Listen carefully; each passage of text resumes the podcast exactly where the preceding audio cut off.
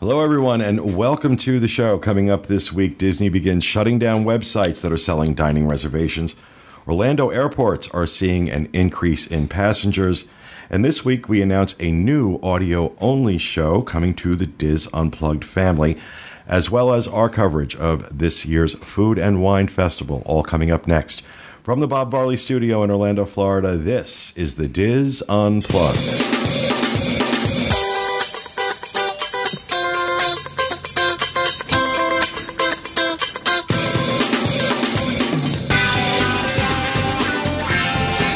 This is the Diz Unplugged, episode 854 for the week of September 29th, 2015.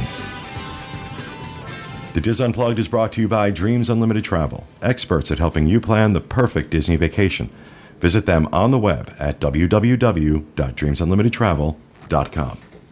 Hello, everyone, and welcome to the show coming to you live from the Bob Varley studio in Orlando, Florida. I'm your host, Pete Werner, joined at the table this week by my good friends, Steve Junior Porter.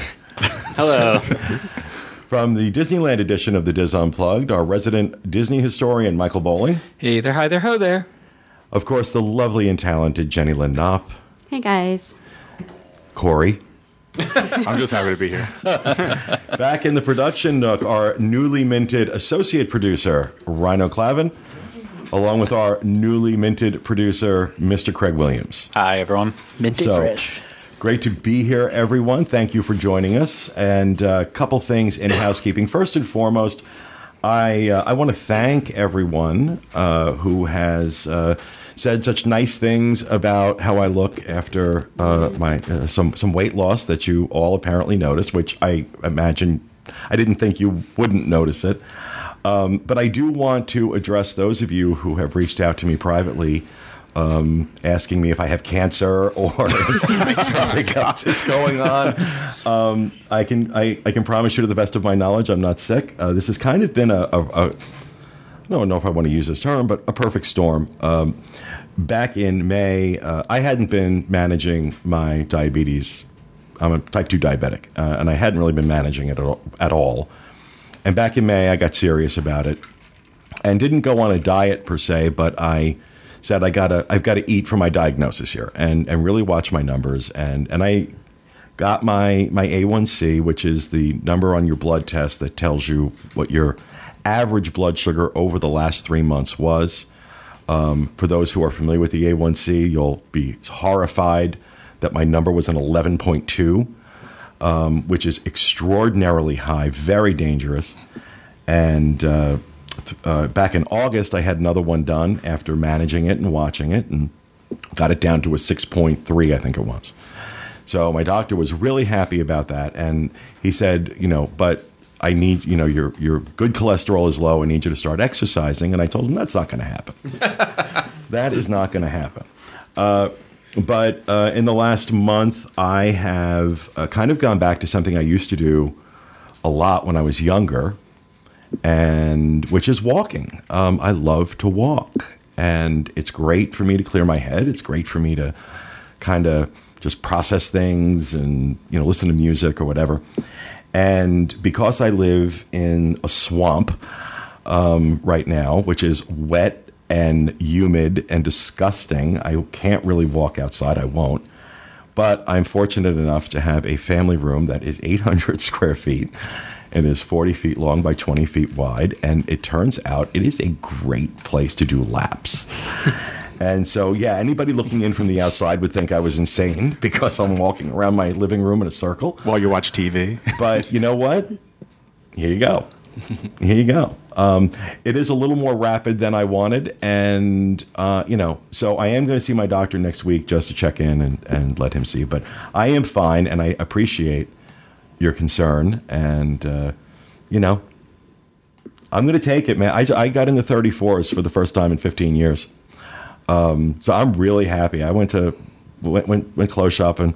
Well, I was clothes shopping last Thursday, got some new clothes, and I got into 34s. I'm like, okay, okay, it's hell has officially frozen over because I just threw out a bunch of clothes that I'm like, I'm never getting into these again, never getting into these again, and lo and behold, isn't that the way of it? So, thank you for that. I appreciate it, but I'm okay dokie. Um, I also want to let everyone know that with Dustin's departure, we have decided not to continue doing segments at least for the rest of the year. Uh, we may revisit that in in January. Uh, instead, when we have something to cover that would normally go uh, into a segment, we're going to be just adding it onto the news show. So we'll be doing elongated news shows from time to time when when it warrants. For example, that's what we're doing this week with our coverage of the Food and Wine Festival. So uh, what we may do is just maybe lob off the food and wine portion for the audio feed so that people can either have the full version or just the food and wine if that's what they want, stuff like that. But uh, just until we decide which direction we want to go, uh, that's what we're going to be doing. So I wanted to let everyone know that. And my script did not update uh, because Michael or uh, Tom sent me the I have it.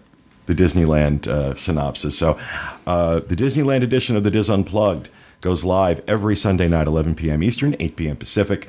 Mixlr.com, M-I-X-L-R.com. Uh, those shows go up Monday and Tuesday on iTunes or on DizUnplugged.com. And this week, On this week's Disneyland edition, listeners Tyler and Brittany return with a trip report from their Disneyland vacation, and Nancy Johnson talks about checking out a performance at the Hollywood Bowl. yes, I gave a very good concert. Um, there. All right. so that's the Disneyland edition. Of course, every Wednesday, 1 p.m. Eastern Time, live, disunplug.com. The ladies of the Diz, Jenny Lynn Knopp and Teresa Eccles, have their show, The Trip. And this is a pre recorded show this week. This is a pre-recorded show. Uh, so if you want to see it- Dustin again, uh, Dustin is actually on that show. Yes, um, we all went to Cafe Tutu Tango on International Drive, so we're doing a dining review. I love that place. Yeah, No, Tutu that's Tango's why great. Teresa was like, "We got to go to Cafe Tutu Tango." Corey loves that place. So, You don't say. I hear Corey loves that Yeah. place. We should go. so yep, that will be this week's episode. That's 1 p.m. Eastern Time Wednesday, disunplug.com. And on Thursday, 1 p.m. Eastern Time, disunplug.com, the Universal Edition of the Diz Unplugged, starring our own producer, our very own producer, Craig Williams, along with uh, Jenny Lynn Knopp, uh, associate producer, Rhino Clavin.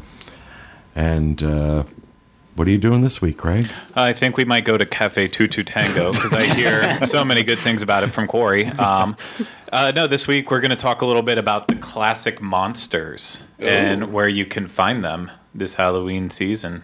Oh, cool. Ooh, cool. Good idea. That's a that's a that's a nice take on a, a topic. Good.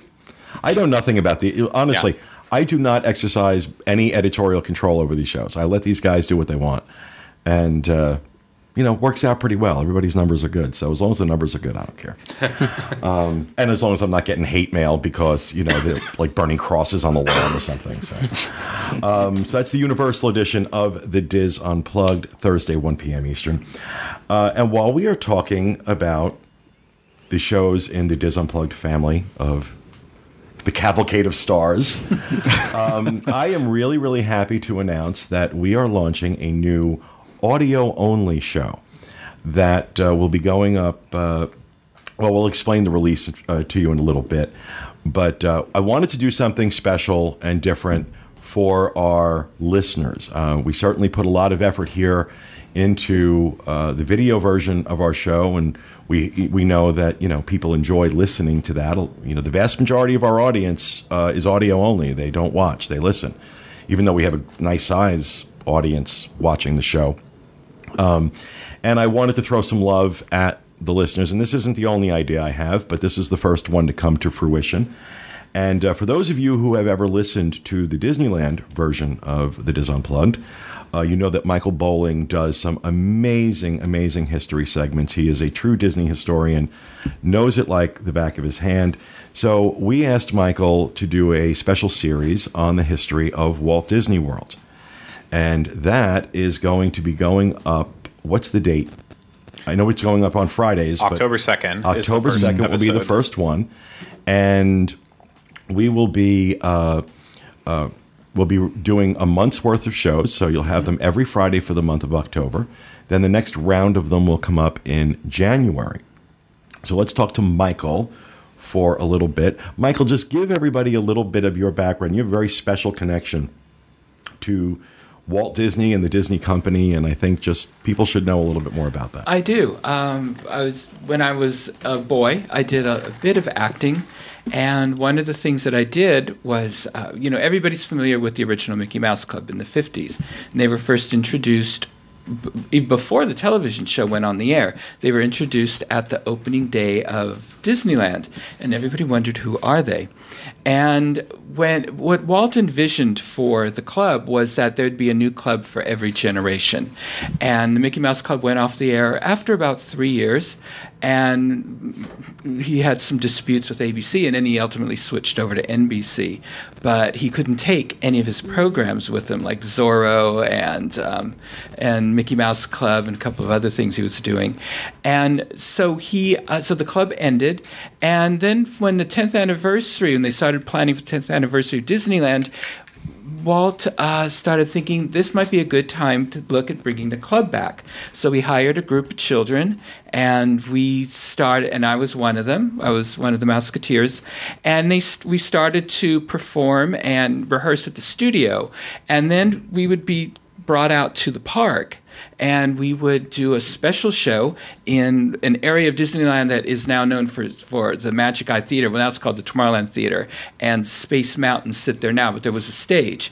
And we would basically do a mini Mickey Mouse Club there, but our special guest stars were always the original Mouseketeers. Mm. So that was very special.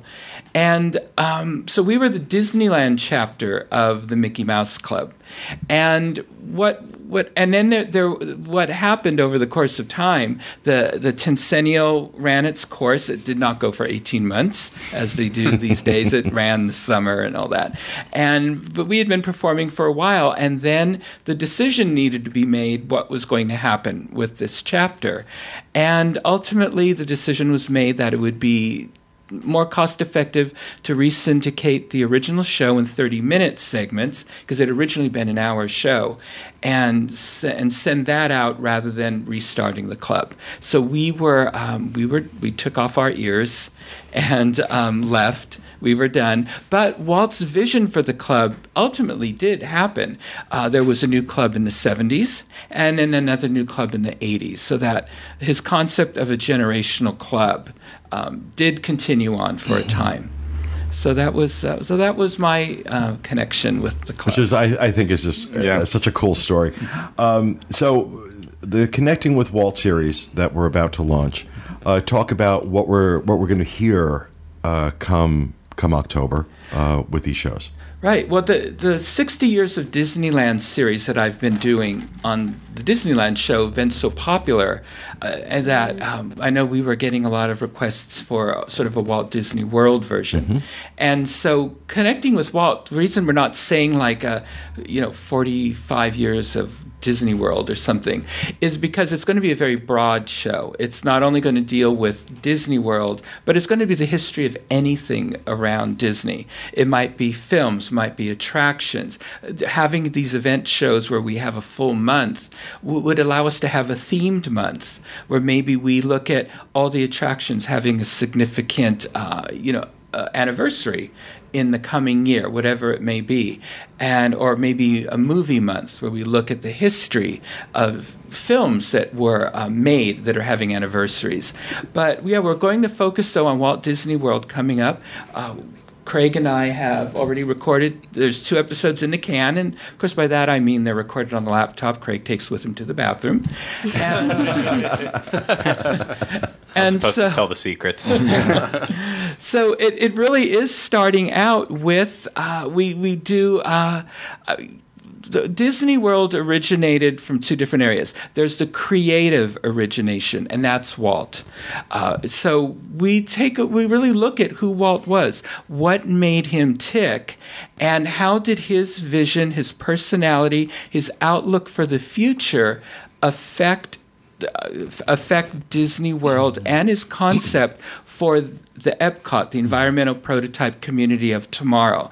Uh, we we look we talk about a presentation. Brad Bird, the Pixar director and the director of Tomorrowland, did uh, the film uh, did at the Walt Disney Family Museum recently, and we explore how Walt's vision for the future became society's vision for the future. When you think about when we were young, we had a very positive vision for our future. We knew we were going to have issues, but we believed we were going to overcome them for a positive future. Now we have a very uh, apocalyptic Yeah, view that's a good word, of the yeah. future, where you know we better enjoy our time now because what's coming is going to be worse. How did that change? And what we're going to suggest is it changed when we no longer have Walt Disney's vision of the future to listen to every week on television and to see created for us.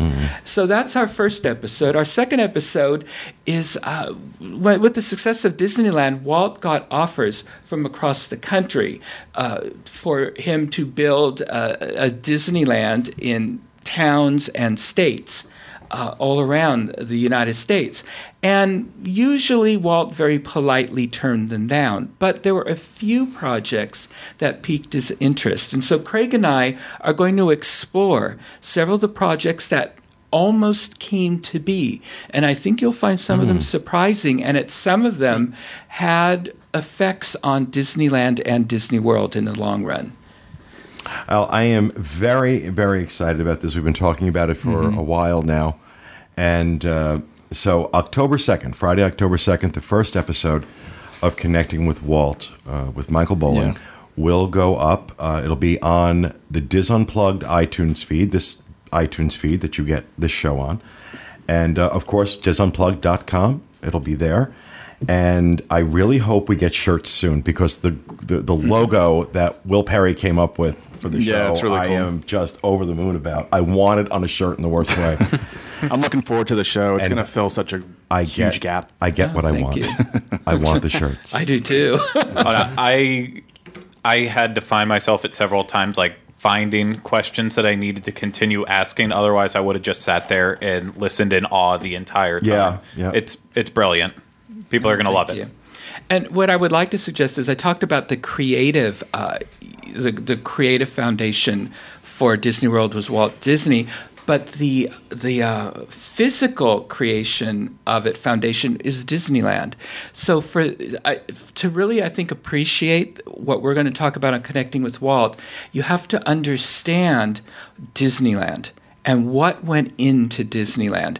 And the thing is, is that the building of Disneyland is really the story of Walt in many ways. So if you haven't already listened to, I'm going to plug um, the Disneyland show. If you haven't already listened to the segments, um, the history segments that I've done on Disney on the Disneyland podcast, um, you know, the Windows to the Magic ones, some of the ones I've done in Walt Disney Family Museum, and the 60 years of Disneyland. I really recommend you go and listen to those because some of what I'm going to talk about is happening concurrently with those episodes that I've discussed, but we're going to be branching off really soon. But if you want to get a good grasp of Disney World, it's critical to understand what was going on in California. Good point. And so, so I think you'll enjoy those segments. Great. Well, we're thrilled that you're doing this, Michael, and always happy to have you here. So we're glad you could you. join us. Yes, it's always nice to come back to the Diz Vatican. I guess that makes me the Pope. well, you have a ring. I do. I have I have the big ring on. So, um, all right. Uh, anything else for housekeeping before we move on? All right. So let's go and talk about the news. Uh, as I had said last week, when Jacquee Wahler, the spokesperson for Disney World, said we are investigating the websites uh, that are selling dining reservations. I had said last week that what that means is that legal is dotting the I's and crossing the T's. So earlier this month, it was reported that Walt Disney World was investigating the restaurant reservation services that have begun popping up online and selling reservations to theme park guests. Several of the services, including Disney Dining Buddy, Disney Dining Scout, and WDW Table Finder, all charge between $1 and $8 to search for open reservation times. The users of these sites must then call and make their own reservations. Another website, Diz Dining Agent, which is not affiliated with us or our site, uh, actually would make the reservations under false names for hard to get restaurants at Walt Disney World and then sell those reservations to customers for $15. Uh, Disney Dining Buddy had posted on their Facebook page earlier in the week that Disney has asked them to shut down. Here's the message that was posted on their Facebook page Dear loyal customers, Disney has requested that we discontinue our services as currently provided, and we have honored that request. And there's more there. You can go find it yourself. Um, none of these websites, by the way, as I said, are affiliated with us. Uh, and I, I just I, I, want to kind of address something with this. I'm going to get myself maybe in a little bit of trouble with some people, but um, I get why people are upset about this. These reservations are hard to get, and then these companies are scooping them up and charging you for them, and um, not a business model I would have picked personally, but you know, our entire way of living in this country has been built on entrepreneurs looking for opportunities to fill a need. And either by design or just by lack of imagination, Disney has allowed this need to exist. These reservations are coveted. The number of times I have heard people say, my vacation will be ruined. My children will be scarred for life if they don't get into Cinderella's royal table or now be our guest or dinner at Le Cellier or whatever the hot reservation du jour might be. I've heard it over and over and over again. And I get it. But because of that crazed need and because of the current system, Disney has these cropped up. Now, we can argue the ethics of it. I don't think, you know, it's a gray area. Some people are acting like you're paying them to murder your enemies or something. I mean, it, the, the reaction to some, it's a little ridiculous. Um, and the bottom line is in a capitalist society, this is what happens. And I don't, you know, like again, it's not a business model I would have gone with. And I'm, that's. I'm not saying like, oh, I'm so morally superior. It's not. Just wouldn't have been something I would have gone with. But I think demonizing the people who did this, who started, I think is is, is a little bit much because I've seen a lot of that. I've seen a lot of that on the boards. Seen a lot of it on Facebook. Um, because and especially because we all know the deal we all know the deal.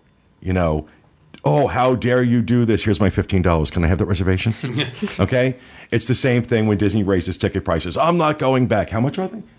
Um, so I think everybody needs to dial it down to a five. Um, it's Disney's responsibility to close these loopholes. Okay. The loopholes exist. Disney is popular. And as we will talk about in the next story, getting more popular. And as long as that continues to be, opportunities will present themselves for entrepreneurs to look for ways to meet a need that Disney isn't.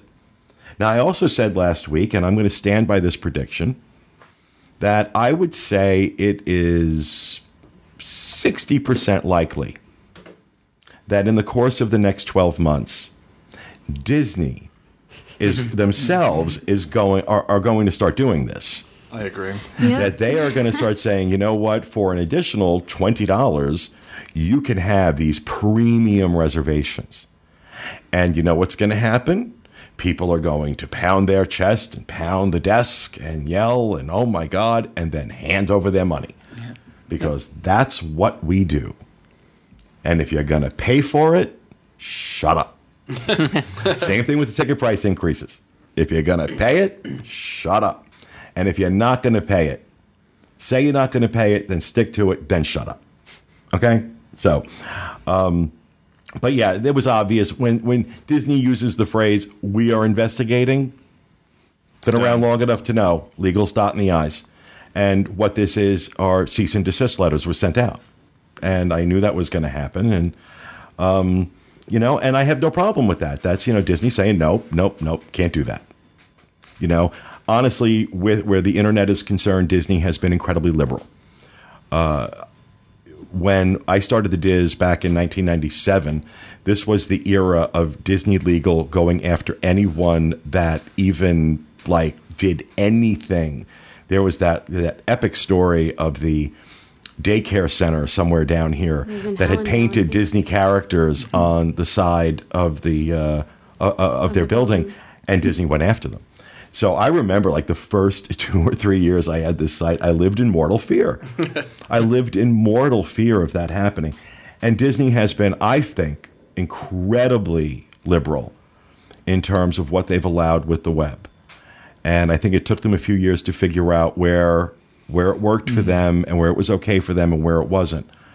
And You still got to be careful with the three circles. I mean, how you Yeah. use those on your website, but I mean, other than that, Well, even using um, Walt Disney's image, that's copyrighted. Uh, um, so I know when I first talked to Will about the logo for connecting with Walt, I mentioned to him, I don't think we can use Walt's No, image no. in it, and uh, or even an outline, and even a Walt Disney family to use his name and image for the museum, Walt Disney Family Museum in San Francisco. They had to get permission from the Walt Disney Company Yeah. to do it. No, it's that's the way of it. It's the way of it. But so I'm not surprised that this happened. Um, but let's stop demonizing the people that were entrepreneurial in spirit, saw a need, tried to fill it, and you know didn't work out. But you know what? I'm, I'm sorry. As an entrepreneur myself, I'm not gonna. I, I'm not gonna judge that. I'm not gonna. Like I said, it wouldn't have been my choice but that's not from a moral place. That's just from a business standpoint. I'm, I, I- wouldn't have done it. But I, I I think the demonization of these people probably should should should stop. Um, but that's my opinion. So, all right. Orlando airports are seeing an increase in passengers. The Orlando area airports are experiencing an increase in arriving passengers compared to the same period last year. Direct nonstop flights coming into Orlando International and nearby Orlando Sanford are on track to see an 11% increase in seat capacity from the fourth quarter of 2014.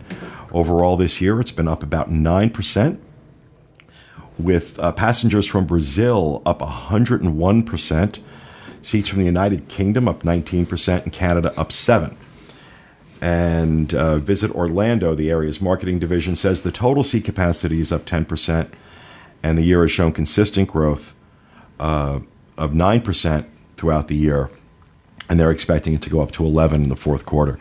I mean, this is great news for you know those of us in the travel industry here. Um, you know, I'm a co-owner in Dreams Unlimited Travel, and you know, I certainly love it when I hear the numbers going up because that means the interest is is increasing with the kind of development that's going on here, especially the competition happening between Universal and Disney. It is just driving more and more people into Orlando. Of course, the economy is getting better, so that's certainly helping. And again, with this increase in number of people, more people want to be here. And that's why services like Diz Dining Buddy and the rest of them can exist because it's popular. It's popular. And this is why Disney will continue to raise ticket prices because people are coming and people are paying it. I, I want to give people a note on this too because um, when I went to the um, New England meet, uh, uh, whatever, uh, two weekends ago, um, I got to the airport like an hour and 45 minutes before my flight, and I thought, plenty of time, it's fine. And um, it took me almost an hour to make it to the TSA agent just to sign with my ID, my plane ticket, and then it took 45 minutes for me to get through to get to the security line. And then at Orlando, you have to get on uh, monorail. That's unusual, though. Yeah, and it, it's interesting because the last couple of times I've gone, I've noticed it seems to be a little busier. So, I- on top of it being busier, I also think the Orlando International Airport is going through um, some staffing issues, is because that's what I heard everybody saying. So, I'm just going to say to anybody who's here and they're going back home, you know, make sure you give yourself that extra amount of time because I almost missed my flight, even though I was there the almost the two hours ahead of time. So uh, that shouldn't happen. I got to the gate right when they called my seat. So I, if it had been 15 more minutes, I probably would have missed my flight. Wow. We gave uh, Sanford uh, Airport a shot Mm-hmm. uh, a few a few months ago because of you know we're, we're in the Lake Mary area, so it's really close. but that also meant that we had to give Allegiant Air a shot too, and. We're never going back to Sanford, but it's a beautiful airport. It's very small, and you, you go through security checks with no wait. I just wish they would bring Southwest or something Yeah. there. Well, something uh. I know that uh, that Sanford is a popular airport for people coming in internationally. I know a lot of Yep. uh, a lot of Brits, a lot of tour companies that are operating out of Great Britain uh, are flying people into into Sanford. Uh, but it's what about forty five minutes outside of town, isn't it? From yeah, it is. Yeah. So that's why I've never even briefly thought about. I live so close to Orlando International that it's like, I mean, literally, my house is over like one of the approach paths. So um, every every so often they'll be like, "Oh, is it coming into my living room?" Or, um, but it's weird because I can. Well, when my furniture was positioned differently, I have a huge skylight in the middle of my my family room. I could sit on the couch and see planes going overhead. It was kind of weird. Well, what Carol and I signed up for was that TSA pre-check, mm-hmm. where it's like 80 $85, and it lasts several years. And uh, you go, they investigate you and all that. But um, it's fantastic. It has saved me so many times because I've run into what Ryan is talking about.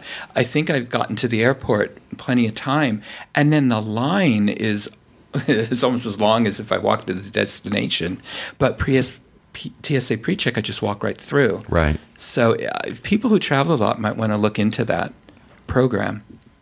I, I think with increasing numbers coming in, more people coming in, I wonder if we're going to see more stuff like the hub expansion in other parks or like so guest occupancy is I mean not just like adding attractions but adding like additional space in places just cuz Avoiding the bottlenecks. avoiding yeah like spots where like at Peter Pan and uh, it's a small world you can't there needs to be like some sort of alternative route there I mean the more and more people I was looking um, these are old numbers. So this is before even this report but from 2009 till 2014 the Magic Kingdom saw 2 million more people. So if that trend increases and these numbers clearly show that it's increasing even more than that trend uh, there's they got to do something. I mean it's getting crazy. Yeah, and, and and capacity is becoming an issue. I mean, just in general in the parks and the hotels. Uh, you know, where I mean, Disney still has a lot of undeveloped land. Let's keep that in mind too. And I'm I'm telling you, I'm telling you, you're you're going to see Universal in the next year announce a third gate, and then Disney's going to have to respond. And I think we're going to see a fifth gate at Disney at some point, announced at some point in the next two to four years. Um, I don't think that if if you know if that trend continues, if this they've got to have a place for these people to go. They're not going to turn away the money. They're not, and they shouldn't. And Disney, this is one area where Disney has a major competitive advantage over Universal.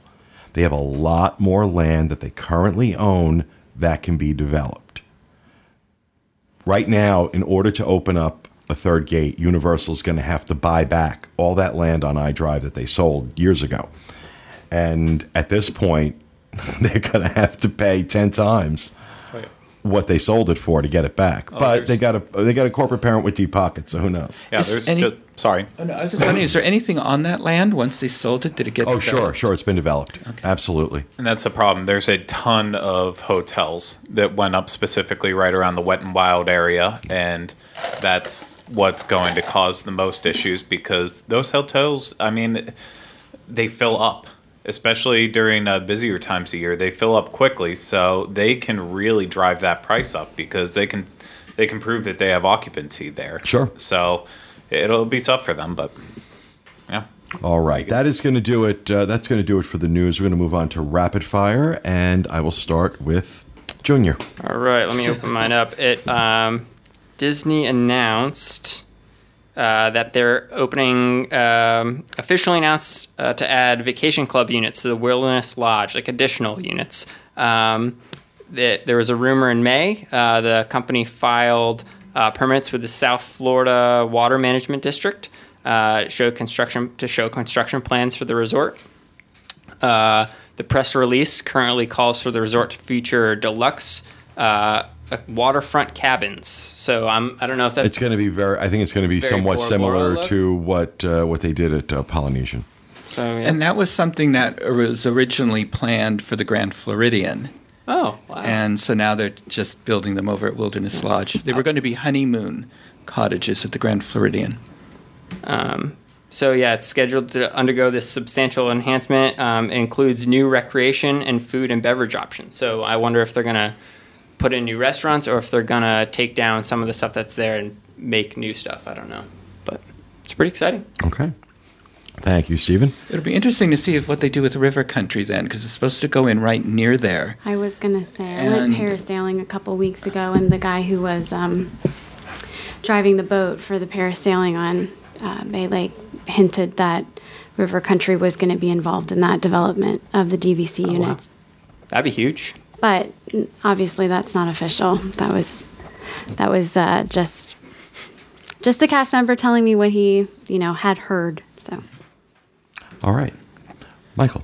Yeah, well, since I'm the Disneyland ambassador, um, but uh, and I, I was disappointed my plaid vest and my riding crop wasn't laid out here. You didn't kiss the ring yet. oh, okay. Yeah, really. but but something's happening at Disneyland that is going to happen here in Florida. So we're getting we're giving you all a sneak peek here. Um, Disneyland has officially announced that the Star Wars experience at Disneyland in Southern California and Disneyland Hollywood Studios in Florida is going to be opening at Disneyland on November 16th. It's the season of the Force. Um, guests are going to meet some of their favorite Star Wars characters and enjoy new rides inspired by films. And this is a little misleading, I think. They said on opening day, five attractions are going to, set to be open, including the Star Wars launch. And uh, I think they're using, they're being really fast and loose with the term attractions here. Um, but Air it's going, quotes. yeah, it's going to be special exhibits and sneak peeks into um, the upcoming Star Wars: The Force Awakens. Um, Hyperspace Mountain is going to be a, a, a new overlay for our Space Mountain. It's going to provide guests the opportunity to join an X-wing starfighter battle, and so that's going to be interesting to see how they redress um, Space Mountain for that. In December, so I guess that was attraction one. In December, um, I'm sorry, and this is going to be happening. This is happening at Disneyland, Disneyland. and eventually coming to. They Disneyland. said it will not happen at Disney World because your Star Wars land is going to be over at Hollywood Studios, but ours is in Disneyland Yeah. Park, although Right. it's on the other side of the park. right. So, um, a hyperspace mount. Well, I'm sorry, I talked about that. Um, our in December, Jedi training Trials of the Temple will show new twists on Jedi training, and will also introduce new characters from the Disney XD series, Star Wars Rebels. Our and what you're also going to get is our Star Wars attraction is going to get a new scene inspired by the upcoming film Star Wars: The Force Awakens, and we're also going to in um, the gallery. There's going to be authentic pieces of stormtrooper armor and Sith lightsabers and Rebel um, flight helmets and lightsabers once wielded by Jedi Knights. And what's interesting is that what got lost in all of this was that Innoventions is now going to be renamed um, the Tomorrowland Expo.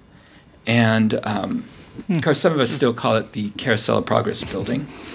and um, so the Starship and the preview galleries will have props from the upcoming film and other movies in the Star Wars saga. They're also going to have a Disney Infinity 3.0 game that is going to have um, park exclusive toy box levels.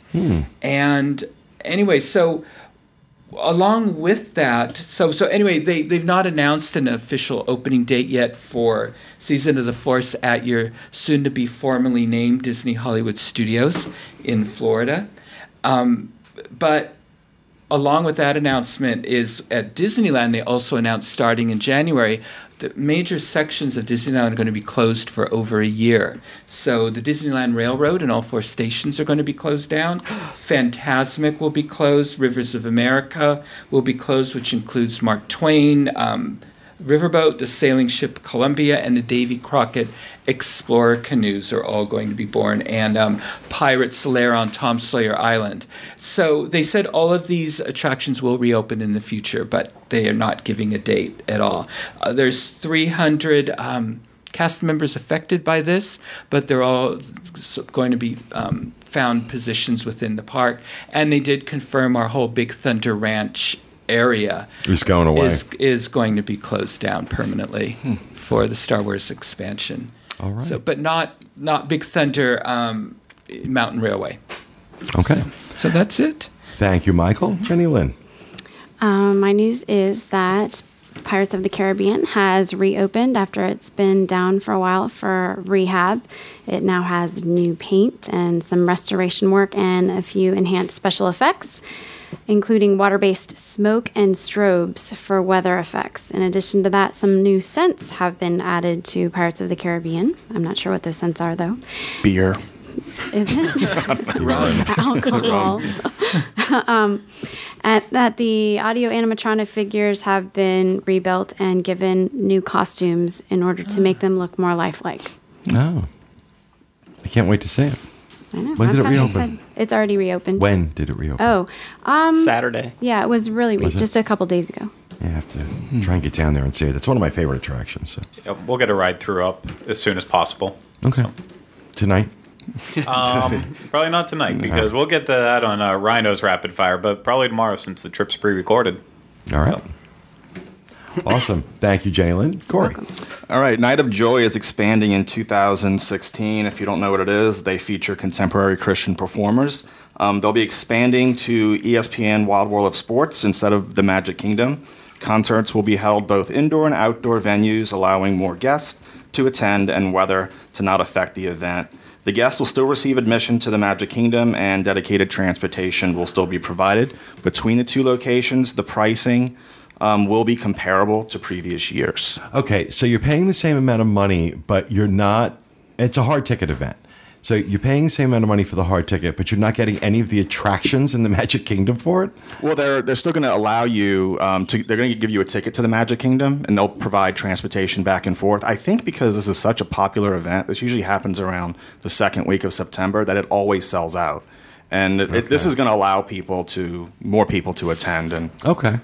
Well, this will also show how popular the event actually is in terms of the concerts themselves. Like, are all these youth groups coming down to go and watch the concerts, or are they just going to go to the parks? Because if they, you know, if they have this huge expansion over at Wide World of Sports, and then there's 13 people standing outside watching, their lighters. then they're going to have to really restart thinking like the whole entire process on it. But yeah, I'm interested. I think they're they saw a need and they're expanding. Awesome. Thank you, Corey. Rhino. Um, so mine is that the Morimoto um, uh, Asia is opening on September 30th, which is tomorrow. That's the uh, Iron Chef restaurant they've put into Disney Springs. Um, Disney Springs. That's what we're. Um, is that somebody else's? That's what we're officially No, calling no, it. no, I'm so going you to can jump go on there. that. Okay. Yeah. Um, I was going to say, and that's the same day that that officially becomes Disney Springs Today. as well. Oh, is, is it Today. today? I had As originally of read today, Tuesday. they so want you that's- calling Oh, it it is Disney Tuesday. I'm Springs. sorry. We'll I be thought there. today was Monday.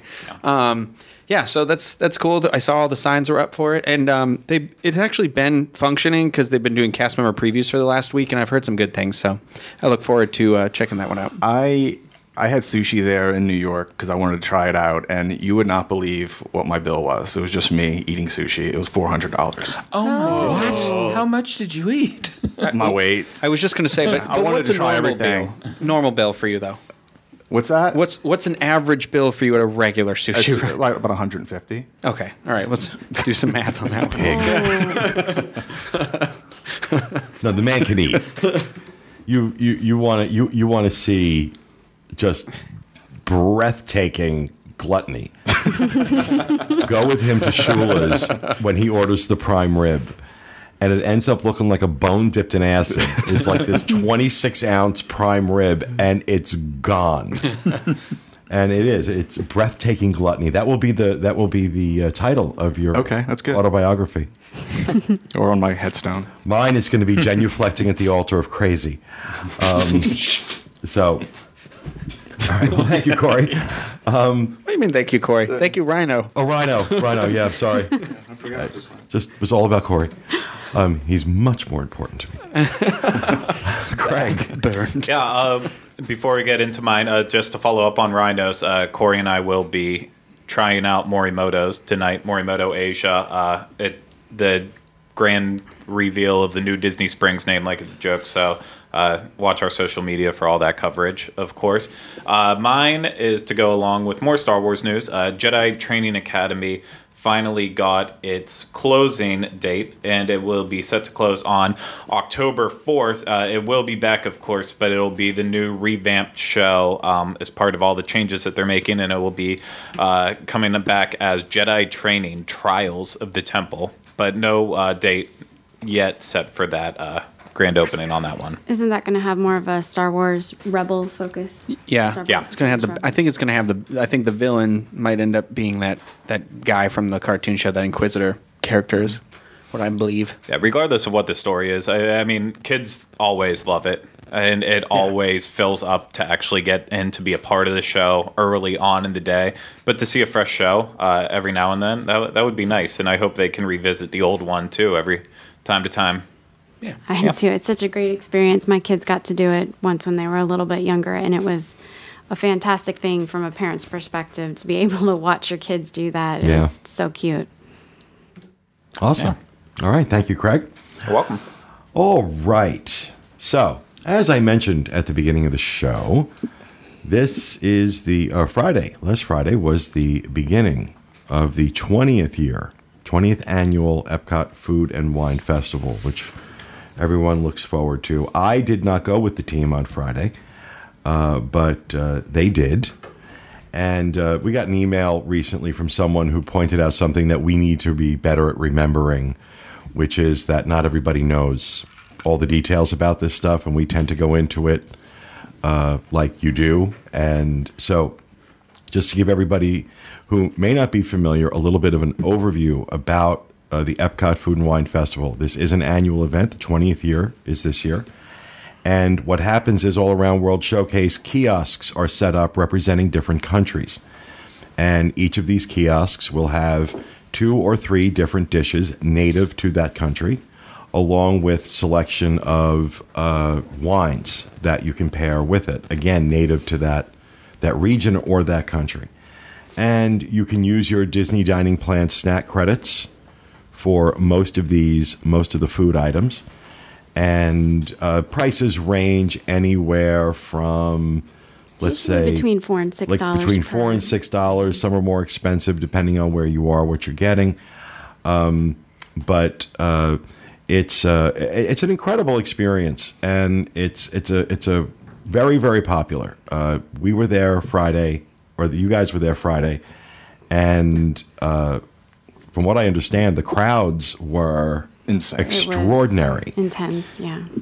and so we have a little bit of an overview that has been put together by these guys. And I hope I get back from the bathroom before it finishes because I can't wait. so here is a look at this year's Food and Wine Festival. All right. Well, thank you for that overview, Craig. Um, so let's talk about uh, what has changed this year. Those who have been before, uh, what's new this year, and what can they expect? They have a couple new booths. Uh, they have the wine.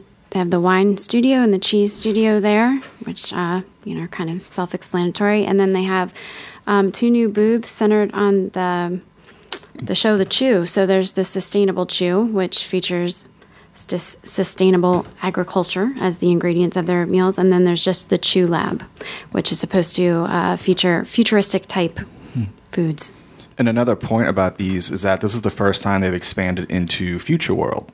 And I, I think this isn't going to be the end of that. I, I think years from now, we're going to see it be a full park full of booths, which I don't mind it. I agree. I, I actually think that's a good idea because it helps disperse the crowd. I was just going to say that uh, if if opening day was that crowded, and just seeing some of the pictures I've seen in that video, uh, they're going to have to start. They're going to have to start expanding. It's so incredibly popular. And I know I was a little bit uh, harsh whenever we first announced that it was going to be expanding expanding into Future World, uh, but I thought it was tastefully done too. They were very smart about how they planned and put everything. Like I figured something was going to go right in that section where they always put up like the jungle gym playground for. Uh, for flower and garden, but then where they actually did put the chew booths, it was. I mean, it it fit into that area and it looked nice. Yeah, I'm glad they didn't put it like next to the bog Yeah. or you know, right right near the fountains. It was kind of off to the side. Yeah, and that it seemed to just- also fit very seamlessly into the theme of Future World as well. You know, the Chew Lab and the sustainable chew, that kind of all goes uh, sort of along the lines of, you know, the land pavilion Right. and so on and so forth. Well, and actually, these were two of the best booths overall. I know Corey was in love with uh, the one thing he got at the Chew Lab, despite the portion size. Right. I, that was uh, my vote for the best presentation. When you go to these, the the presentation is so much Well, what better. was the item? It was the uh, New York strip, uh, parsnip silk, balsamic glaze, and arugula foam. Out of all the meat, not meals, uh, the samples I had, this had the variety of flavors just in this one dish. It wasn't very big. It was the first item I ordered for the my entire day there. I was like, oh no, hope the whole day is not going to be like this. How much was it? It was Six twenty-five. six. Wow. Junior's on it. Well, I had the salmon here too, and uh, same thing. It was just bursting with flavor. Uh, first, first thing we had during the day, and it actually it set a decent bar, especially because of the fact that it's a brand new booth, and the items were really uh, well thought out there. And uh, we had in the video not uh, photos of it here, but um, in the next day then i got to try like the the ice cream that they were serving there which was like flash fry With not nitrogen? fried but flash dropped into nitrogen so it was hard on the outside and pretty much hard on the inside too and then drizzled with a bourbon caramel and almonds and I, I had seconds of it It's so much. And uh, they also at the Chew Lab, that's where they have one of their most creative uh, drinks that they had there, the smoking hibiscus, which they also put a hibiscus flower, drop it in the nitrogen, and then pull it back up, and it's frozen and creates a smoky effect. Really, really good booth that you need to check out if you're going. Okay. What else in terms of favorites? My Or- favorite. Yeah. My favorite was the pork belly in Brazil. I think that was a lot of people's favorites. Um, It was But- pretty good. yeah, it was. I was actually the first time I've ever had pork belly, uh, and I really enjoyed it. Um, I don't know. Yeah, no, last year the pork belly was the. Um, I I think it was one of our highlights in terms of pretty much everyone that went. I think we got at least like four or five different orders from our group. Yeah, that that's went five five dollars and fifty cents for that. That's one of my go to uh, ones. I go I go to pork belly and I also go to the grilled lamb in Australia. I always have my go tos. Um, they're not necessarily the the ones that are going to fill you up, but Well, I think that's true for a lot of people. They they have the dishes that are always there every year that they like and that they look forward to. And I think Disney kind of knows which ones are popular and they make sure those stay. Because I think you'd be upset if you lost your pork belly, or your, Yeah, I would. your lamb. I like how like a lot of the favorites. Like I feel like escargot is a pretty like staple for the Oh, for the France. Yeah, sure. And I like that it's it's like reinvented every year. You know, with some mistakes. Um, but like this year, it was in a, a like a Croissant. croissant, with like this sauce drizzled on top of it, and um, I. I, I, was I, I liked it a lot because before it used to have, being like these little individual bread bowls and I didn't care it's for changed it like three years. Uh, this is my vote for the most improved item Mm-hmm. for food wine. Last year it was on a little tart, which everybody hate. I mean, the majority of the people I heard from hated it. And the year before it was in like these little bread bowls. Yeah, I remember the bread a bowls. butter inside and a little cap on top. But Yeah. I think this is the most improved over last year.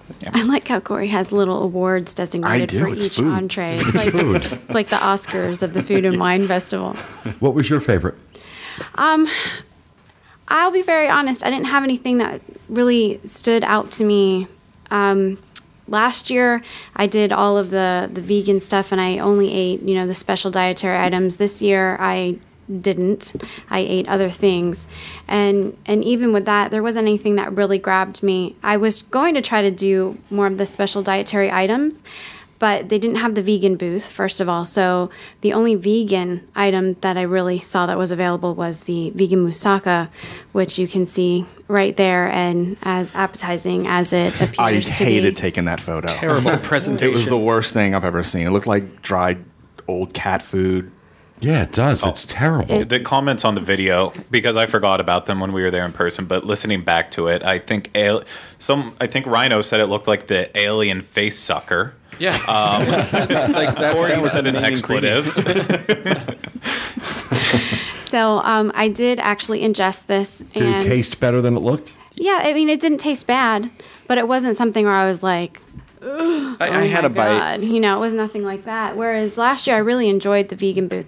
They did have vegetarian items. They had quite a few of them, um, and I think that they had, you know, kind of made a thing of we've expanded and have even more this year. But in truth, if you look at the items that are available, I think the majority of those items are desserts.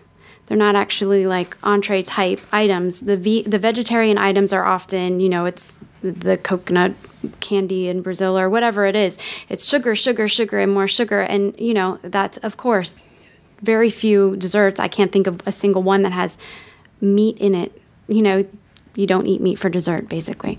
So, Well, um, you. Well, unless you're Corey. Yeah. So, um, but there was, let's see, I did eat the vegetarian ravioli in Italy. I think that one's kind of hit or miss because I actually I had it twice. I had it the day that we were all there together, and it wasn't really that great. It might have been the weather. The it weather depends was on how really. the microwave's working. I really I think guess that's so. It, It was. I mean, it, it looked like it, it looked like a TV dinner when it came out. Um, it tasted not much better than that the first time I had it, but then I did have it again uh, yesterday because I went back back again yesterday, and yesterday it was actually pretty decent. It was pretty good. So, but I didn't have anything that really. know- Nothing really stuck. no, I mean out. I had I, I had the the pork belly in Brazil. That was good. I enjoyed it. I um, really liked the bean part of it though. Um, and then um, I also had the duck in China, which was really good as well. But again, not anything. It was on this like interesting bread, and I couldn't quite figure it out if I liked it or didn't like. It It was very doughy. Do we have a picture of that? Right? No. The, yes, it was in the video. yeah. Oh, yeah, we the have video, of it. Included the Okay. picture. Hello, JL. I didn't realize yes, you I did the slideshow. I am present here today. Okay. Um, it's this very. It was this very doughy bread and hard to explain and fluffy and. It was I- similar I to like the, make my the mind up about it. steamed dough of, from a pork bun. Let's get the It was similar to here. that. That's a very exciting description. Um, I yeah, it was good. It wasn't anything that I was just gonna you know roll over and die for though. Uh, China booth in general, I know it's always a really, really popular place to stop at, but um, just China in general at Epcot, whether you're talking Nine Dragons restaurant or the food and wine booth, it's nice to get that little sample, but you can find a million good Chinese restaurants anywhere. True. It's something, I mean, it's always, it's pretty delicious, but at the same time, skip it if you really want to get something else a little more unique. Uh, this year, my absolute uh, favorite right after the Chew Lab is the returning booth Dominican Republic. Uh, this is where Puerto Rico was last year, but um, it, they had it, they didn't have that this year. I can't remember what year they said Dominican Republic first made its appearance, but this is its only its uh, second year back, and it's got a beautiful little sitting area. It's all nice and shady. Uh, it's one of my favorite spots, and it had my absolute favorite dish that I had there, and uh, that was the. It's like a uh, pulled pork. Very roasted with uh, pickled onions and fresh avocado right on top, on almost something that was very reminiscent of like a, a cornbread. And this thing was just packed with flavor. It looks so refreshing. Yeah. It- It's it looks it's so it's colorful. very bright. Yeah. It was one of those ones that you felt good about eating it outside, even though it was 90 degrees. It's it wasn't sitting really too hard. And then I also got to try the weird yuca thing that they had there as well too, um, which was just phenomenal. Griddled cheese, you can't go wrong with that. ever. Okay, I do have something to say about this though because he you didn't have this when we were all there together. You had this this when you went back the next Yeah. day, and he texted me and said that this was amazing because this was something I almost got the first day. Um, my complaint in general about food and wine this year is it's been very inconsistent so far over the first day, and I, that might just be because of the crowds or something. But when I went back Saturday night, they had the cast members who were just wearing those multicolored like flag shirts were the ones plating the food in the kitchen this time. Whereas when we were there Friday morning, it was only the chef. So this the thing I got. The cheese griddle of this, none of this brown was on top. Oh, it Oh, was. see. It looked like everybody was like, "Oh, did you get an egg?" And I I, like was how like, it looks like foie gras. If I'm not Yeah. wrong, that's one of the vegetarian items too, right? Yes. Okay, Uh, so this yeah. is a vegetarian item that's available Yeah. that gets So- approval. And if you're gonna, you know, so I, I hope you get it that it is actually griddle cheese. For me, it was just plop down cheese on yuca. I mean, the yuca's great. I love yuca. Well, you brought down, you brought up a good point there that uh, in, inconsistent is a perfect word to describe food and wine this year. Not necessarily with the food, but with how a lot of it's being uh, handled. Uh, at one point in time, at the Dominican Republic. We went up to get food. There was like no line there, so we thought score. Well, there was no line because they They- completely ran out of food. Yeah, and they first couldn't day. say Yeah. when they would have you more. kidding? This is about No, it was a- 1.30. Middle of the day, they ran out of food. And That's Yeah. bizarre. I know. yeah, yeah, it was. It, it- you know, day one. I don't that think they're I've ever already heard out, that. But well, it- I mean, in fairness, the two items. Um, like I, I did have some of Craig's the first one when he got it that first day. Again, I went back to I was like, this is amazing. We have to get this again, and it didn't deliver the second time because it didn't really have the pickled onions in it stuff. But the, the this booth had some of the most standout food individually there. Um, for me, I think like my favorites were. The, I agree. The pork belly in Brazil was awesome. Um, the um, duck I really liked in China because I like that bun and thing. And then when I went back the second night, I actually tried Scotland, and I was not interested in trying the haggis, but Eli wanted it, and um, so I had that in that seafood pancake. I, I can't remember what it's called because I don't have my book in front of me, but um, both of those were actually really, really good and were plated really well, looked really great, tasted awesome. So I, I definitely recommend that because that's one of the first booths when you go in, and sometimes people I think skip by it because it had a long line, but it was good. There was a cheese bread in Brazil that was that could have been addicting. All right, Michael and Stephen, this was both of your first times at Food and Wine Festival. So I'd like to hear from the both of you as a first timer. What was your perspective? Did it live up to your expectations? Were you disappointed? What did you like about it? What was your favorite thing? What was your least favorite thing? Um, for me, I went in with no. Only thing I knew about it was what you had talked about on the DIS all these years. So I went in just. I was really excited to try everything, and I have to admit, I went in late Saturday because my flight had just gotten in, and. I was a little taken aback by the crowd. I mean, it was hot and it was um, Been very hot this week, yeah. They'd clearly, a lot of people clearly been drinking, and so they it showed in their um, personalities and behavior, and all that. But I enjoyed it. It was just so much fun to walk around, and you know, it, I thought some of the portions were a little expensive for what you got. Uh, you know, I was, but I was telling Carol that the nice thing is, is that even if you don't like something, at least you're not getting this full portion, and you Right. you feel bad about it. And it and it didn't fill you up a lot, so that you could go to a lot of different places and. Um, you know, th- that was my breakfast, lunch, and dinner on Saturday. Was just eating at all the different um, booths. One of my favorites. It was everything you've all mentioned were amongst my favorites. But in Ireland, I really enjoyed the lobster and seafood um, fisherman's pie, which it was very tasty, and and they had a warm chocolate pudding with a Kerrygold Irish cream. Um, uh, sort of liqueur on it, and that was excellent. The lobster pie, I would definitely say there's a warning with that because it is so hot. Like Yes. once you break that cheese or that whatever the topping is, it is extremely hot. Yeah, yeah, I had to let it cool down Yeah. a bit. There were a couple of things I thought were, uh, you know, were overrated.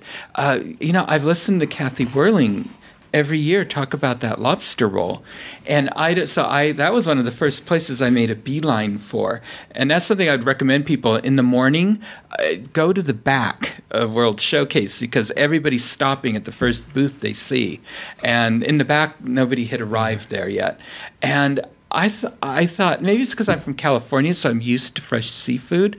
I just felt the lobster roll was nothing special. But you know what? I I, when, when I saw that lobster roll this year, I'm like, what is that? It looked like a like a lobster salad, it- Yeah. like in, in a bun. It, it's not what it looked like last year. and it tasted like that too. it tasted like it just a, a It was just Mash tasted like of- celery and mm, yeah. I and I grew up going to Cape Cod as a kid every summer, and so we'd get like real lobster rolls.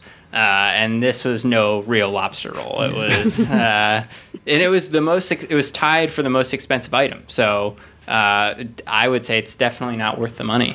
D- Disneyland sells a lobster roll that's excellent, and I thought, oh, I don't know what happened here. Another one I thought was overrated was something I was surprised about in Canada, and that was the filet mignon. And it might be because I I like my meat rare, medium rare at most. This was well done. I mean, they really made sure this meat was cooked, so I didn't enjoy it very much. Well, I, I, on that note, again, there was another booth that even had a warning sign up. I, I can't remember which one it was, but it said because because they were supposed to be cooking the meat really rare. I think Corey Was you it the venison? It was my venison Yeah. that I had at New Zealand, which I mean, bursting with flavor, especially from the the sauce. Uh, this it was excellent, but whenever I started to take a bite out of it, I was like, okay, if this Yeah. is medium or less, I'll be able to just do it in one piece. But I could tell right as soon as I bit into it, it's, it's well done because I couldn't even pull it Really? apart. I Yeah. think they've Don't just play been with my emotions. leaving. they've just been leaving the stuff like uh, under the lights, or again, it's the people that are maybe plating. They don't know, so there's. It's just it would seemed a little panicked. That's all. Well, it's just not cooked properly, and that's that's a scary thing in terms of the the chefs. I mean, they're supposed to be experts, Right. And it's not being cooked right. Stephen, what was your impression first time? I really thought, yeah, there was a lot of people, and I that was kind of a bummer. But there was a cool buzz, kind of like Mickey's Not So Scary has a cool buzz to it, and having all those uh, the global marketplaces made it seem like how you're like, wow, this is how Epcot should feel all the time. Like, I don't know, I just felt like it was. It kind of makes you think like when this is gone, I'm gonna be like, oh no, like what happened? Like, can Yeah. we get that back? I, like, Well, a lot of people feel that way. I Yeah. think. um, and so yeah, I think uh, overall I, I liked almost everything I had uh, except for the lobster roll. I had a great time, uh, and again, I just really liked the buzz. Something important to mention as well. Uh, this year, there's a lot of annual pass holder exclusives, including uh, if you go, if you're an annual pass holder and you go, I believe three times, Yeah. Michael. The third time you get it. Yeah. I'll get Yeah, you get a, a free port glass uh, that's really beautiful, has the logo on it. But then, of course, back in Wonders of Life, where they have the merchandise, the big uh, merchandise center, uh, there are uh, there's a lot of exclusive items. But I wanted to wait in line to get an exclusive uh, vinylmation that they had there, Swedish Chef one, that there was only 2,500. I kid you not, because of the annual pass holder exclusives, I waited in line for almost an hour just to get this one item. Wow. Um, and there was people waiting there even longer, getting up to the register and being told that their items were no longer available. Oh. so There were two people working the register Yeah. with a line Yeah. like that. I commented on that to them, Well, just and they the- said that that's normal. Just for the point of explanation, the festival center is pretty much like the, the merchandise hub every year for Food and Wine Festivals. Uh, also, same thing for uh, Flower and Garden Festival. And this is located in the Wonders of Life Pavilion next to Mission Space in, in Epcot. And this is what it's used for now, these special events. It's kind of sad, actually. yeah, Yeah. But how was the merchandise in general, though, in the festival center? I thought that they had some really interesting things this year. Now, I'm, I'm not sure if this is the first year that they've had it, but it's the first year that I've noticed it. You can purchase these trays that make it. No, they had them last Yeah, year. had Okay, that, I mean, You can purchase trays that will hold that a wine hold glass your and your food. Yeah, hold your glass and the food, which is, I think, very smart because, as we all know, table space is at a premium at this event.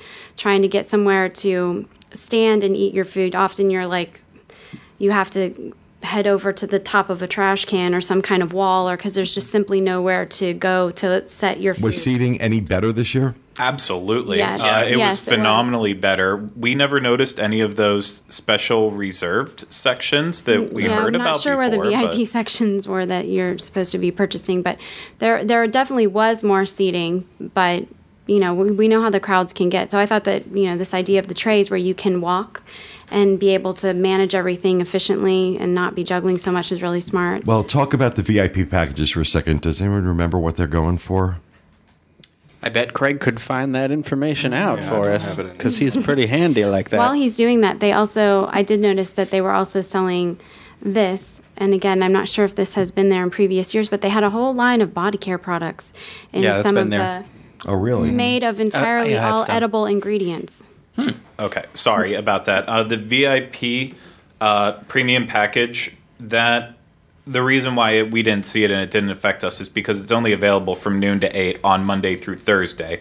So on weekends, they're opening up all that seating That's smart. for everyone there. And that event did cost $199. And you also get the dessert party for illuminations and um, uh, seating for whoever's the performer for that night at the Eat to the Beat series. And uh, we also did notice another thing that was new this year was the tasting sampler uh, credentials that cost fifty nine dollars. You get the credential, and it kind of it was like the old um, Dream fast passes that you used to get where they'd have like the lanyard and you just snap it off and give it to them.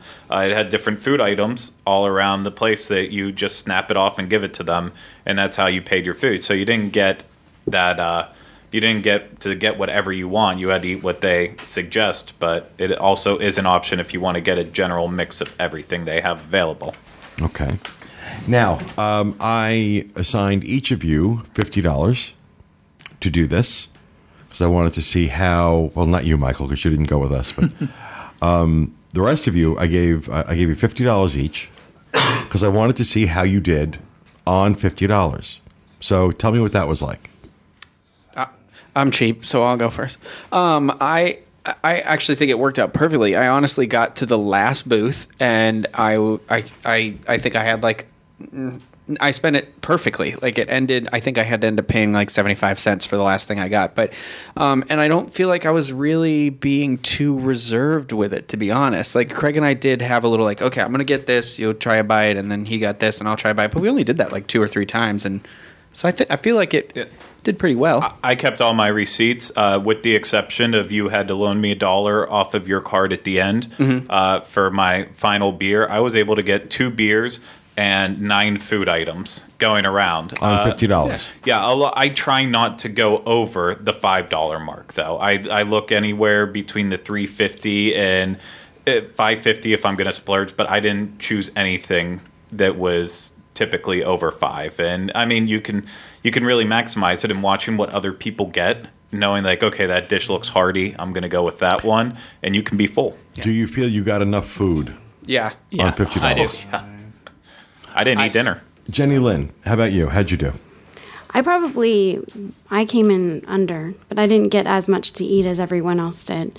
Um, so I mean, I guess I did great. I but on the other hand, I do wish that I had maybe gone around and sampled a bit more than we did. That just the weather that day was so hot and miserable, and it was one of those things that I, I just didn't feel like eating as much as maybe I normally Right. would have if I had gone on a cooler I- cooler evening. I, I think what helped us a lot too. I should say this is that we did a round a lap. We did Yeah. we did a lap first for like photos and video, but we are also kind of checking out the menus as we went. And and I would recommend this to somebody like maybe get yourself a drink or you know a margarita or something like in Mexico that outdoor thing, and then do the lap and just kind of check it out and then go back or get like Corey, you're holding it right now. That Well, um, I'm gonna gi- give a You gonna talk suggestion before I go cool. into what I ate. Um, I think before you even go into to start this uh, festival, grab one of these books. It um, it has every location with a spot uh, where you. I'm holding it upside down, um, where you can. Um, where you can get stamps on each of your locations that you go to, and it gives you the items that you can check off as you go. It's a cool little, cool little book. that helps you keep track.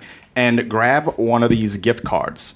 Uh, we say it every year. They're, you know, you can preload it with fifty bucks or hundred bucks or whatever. And they, they they actually have an, uh, an elastic band that will Right. go around your, your wrist, so you have it always with you. And And so as you go around, so Pete gave us all one with fifty dollars on it, and as you spend, there's it'll show you your remaining amount.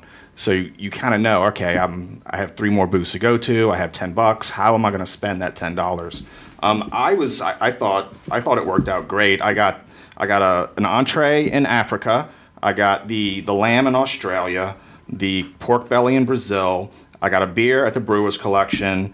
Um, the Chew Labs. I got the New York Strip, Hawaii, the the tuna poke, and also a beer, and the hops and barley, New England. Uh, the no, I got the uh, grass fed beef slider and a beer, and then Ireland. I got the lobster and seafood pie.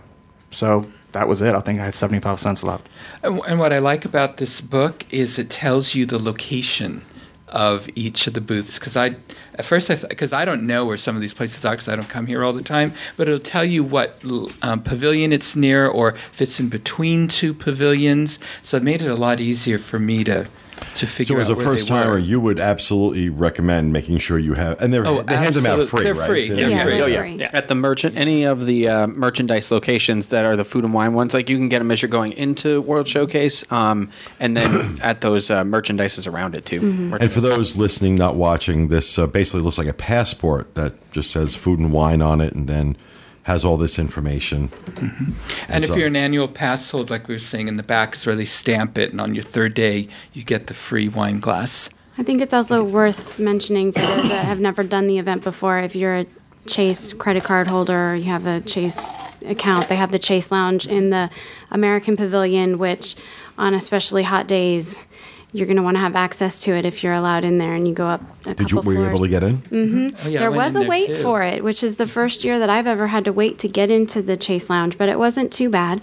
And um, they've expanded it a little bit. So there's the room where they normally have the freestyle Coke machines, and those are still there. And there was a there was a line for that. People wanted their free soda, and then there was the the area that looks out with the windows and all the cushy seats and the couches. And then they have a whole new room that's available where they've put Disney Infinity, and that tended to be where the kids were and the families with the kids. They were in there playing the games, and they had a few tables and chairs set up in there. But I thought that was good. Last year they had Disney Infinity in the same room as the room where everyone just kind of wanted to sit and chill out, but you could hear this, you know, noises Yeah. from the game the whole time. This time, this year, they've separated. It's an entirely separate room, and then they have a table there as well where there's a, a girl waiting or or a guy cast member waiting on hand. Um, it's kind of serving as a guest services to the people that go up to the lounge. You can make dining reservations and such. From Oh, wow. there. They'll make those dining reservations hmm. for you. Cool. And they had a charging station for your cell phone. So while you're mm-hmm. relaxing with your freestyle Coke, you can charge your phone. Mm-hmm. And this year they also had a feature. This is not that big of a deal, but they would take your picture with some kind of special machine that they had and put your picture up on what they were calling a, and I'm putting in this in quotes, poster uh, that you could use and send out in your social media, post up on Facebook or tweet out this this picture of you with this border that says Food and Wine Festival. They couldn't figure out how to turn it on when I was there. Oh, really? they were they were calling um, you know IT help for it. So, what items uh, were failures? What items did that did you try that you did not like? I didn't. I so I loved the duck in China, and I was really excited because this picture looked really good of a slider they had there, like a beef slider. I'm not a big red meat person, but um, and I really didn't like. I didn't like the combination of the flavors. That I think that was the one that stood out the most for me. For me. Craig? Uh, for me, there's never anything that I think is just like downright disgusting. However, it more or less gets into the is this really worth the price that it actually costs? And I, I do think there's quite a bit, if not the entire festival, is starting um, to get more on the edge of let's raise the prices up a little bit each year by a quarter because they'll never notice. And so you get to the point where you get like the the um, the lobster roll for seven fifty, and it's just not worth that ever. Yeah. I do have a winner for value for price, and Craig, you had it, but um, disagree with me if you think. But New Zealand, there's a, a lamb meatball with a spicy tomato chutney. That's for five twenty five. It was really that was I think for the huge. value, the portion you get for that price, that's my winner for that one. Yeah. Yeah, I had that. It was really. It tasted really good too. Right. And uh, I, I want to stick to what you didn't like. I didn't like, or I liked everything I had. Okay. Yep. Was there any, anybody? Did Well, you the- I can say again, experience the, lobs- anything? the lobster roll was definitely Yeah. my biggest loser. Um, I ju- it just wasn't a lobster roll. It was like a lobster salad roll, like Corey said. It was. I mean, if, if that's what you're looking for and that you're willing to pay seven fifty for that, then go out, go for it. But it just wasn't a lobster roll. now, Corey, given the way you eat, fifty dollars. It, you know, it, it was decent. We we kind of we kind of ran through pretty we kind of ran through pretty quick. Um, I, I think it was a decent amount. I wasn't really going in to get full. Um, I don't think you can go into this as getting full. It's more of an experience. Um, like I would have to eat probably ten of those lamb meatballs um, just to get started. But I, I kind of go in as a sample. But for fifty bucks, I think I was able to order a lot of stuff, and I didn't do a lot of drinking that day. Three beers, and these are tiny beers. Um, but it was more about the food. Um, but you know, there wasn't really an entree I didn't like. I didn't like the way Jenny Lynn's looked. Uh, Uh, that- yeah, that's about I didn't. it. I didn't jump in there with that yet. I, when we're talking about the failures, um, I. I'm just really disappointed by how they handled the special dietary items this year. If all that you have to offer vegans is that vegan moussaka, whereas you're, you're coming from having a whole booth from last year to only having that one item for vegans, that was a disappointment. And again, I ate it; it was fine.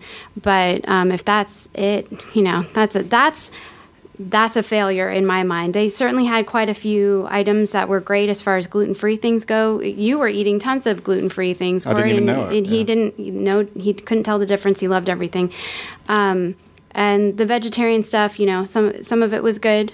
Uh, but really, uh, for me, like the failure, it wasn't necessarily the specific item, but in terms of vegans, it just the lack of offerings compared to last year, anyway. I, I just I want to say too really quick since this I, I, if this is where we're ending on the failure note, but I with that said, I um, this food and wine is one of my favorite things at Disney, all of Disney World, all year to No look question. forward to. Yeah, so I I don't want what I said to sound like I had a negative experience at all. I mean, it was yeah, it was hot, and but this thing goes to the middle of November, Right. So I always tell people Halloween season that October is the sweet spot, and it.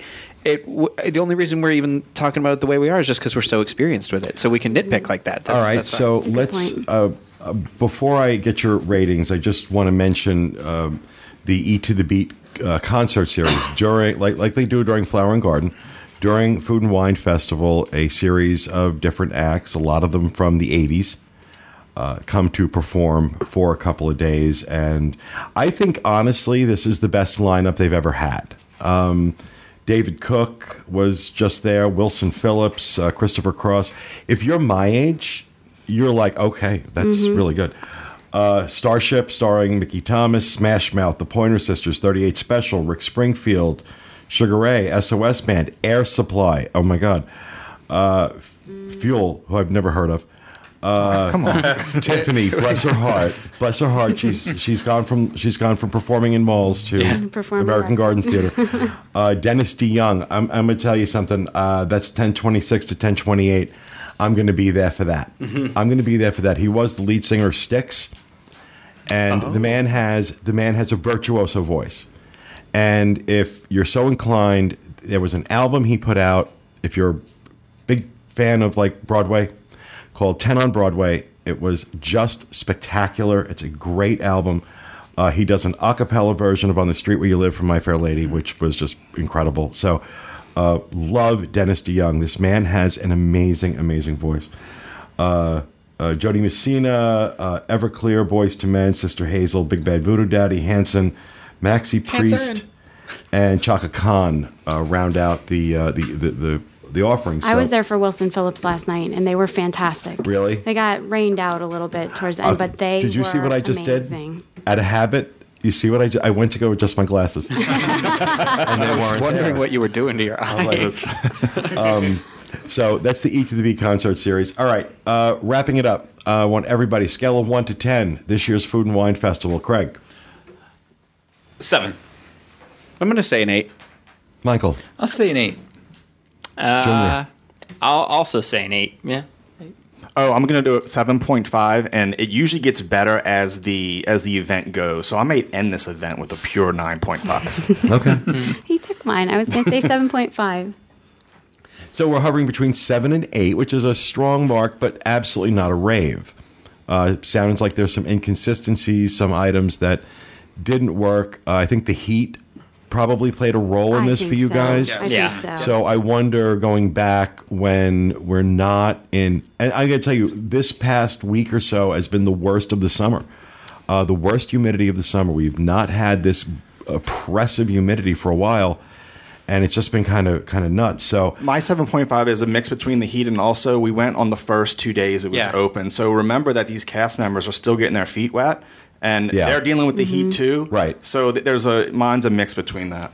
And some of it for me, I I mean, when you say, "Oh, there's the seating, the table seating's better," I'm thinking, where were you people? Did you have to sit on the toilet? And We didn't sit. We- You we Because- didn't. I mean- didn't I mean, sit. There but- was no place to sit. Right. Well, there. You so literally there were, leaned on garbage cans. Well, I know, and I think that's why it's so funny you bring up merchandise. They have salt and pepper shaker trash cans for food and wine, and I thought this must be their sarcastic little nod. but um, but That's a I- good it was it was just trying to. Sometimes there wasn't even a place to stand and put food on, and that's sort of why I'm giving it a lower rating. I mean, there's plenty of room to put out even those tall. You know, Yeah, yeah. lounge tables or whatever. Preaching they to the call choir. them. We've been saying it for years. Um, but at least they've gotten better apparently this year with more with more seating. So Absolutely, let's see. Or you could always pay the two hundred dollars a person and get a get a place to sit. All right, that is going to do it for this week's show. We hope you enjoyed it. We'll be back with you again next week with another edition of the DIS Unplugged. Thanks for being with us, everyone, and remember, stay out of the damn lakes. Have a good week.